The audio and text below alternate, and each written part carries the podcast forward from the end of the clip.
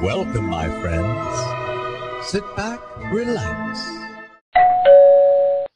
Balik lagi sama gua Han dan kali ini gua bawa pembahasan yang udah direquest sama selain uh, masalah MV-nya BTS gue juga bakalan sambung dengan MV grup kesayangan gua yaitu Wiki Miki dengan lagu terbaru mereka yaitu Daisy muncul dan ya kayak kerikil yang tiba-tiba kelempar pas lu lagi mojok pacaran gitu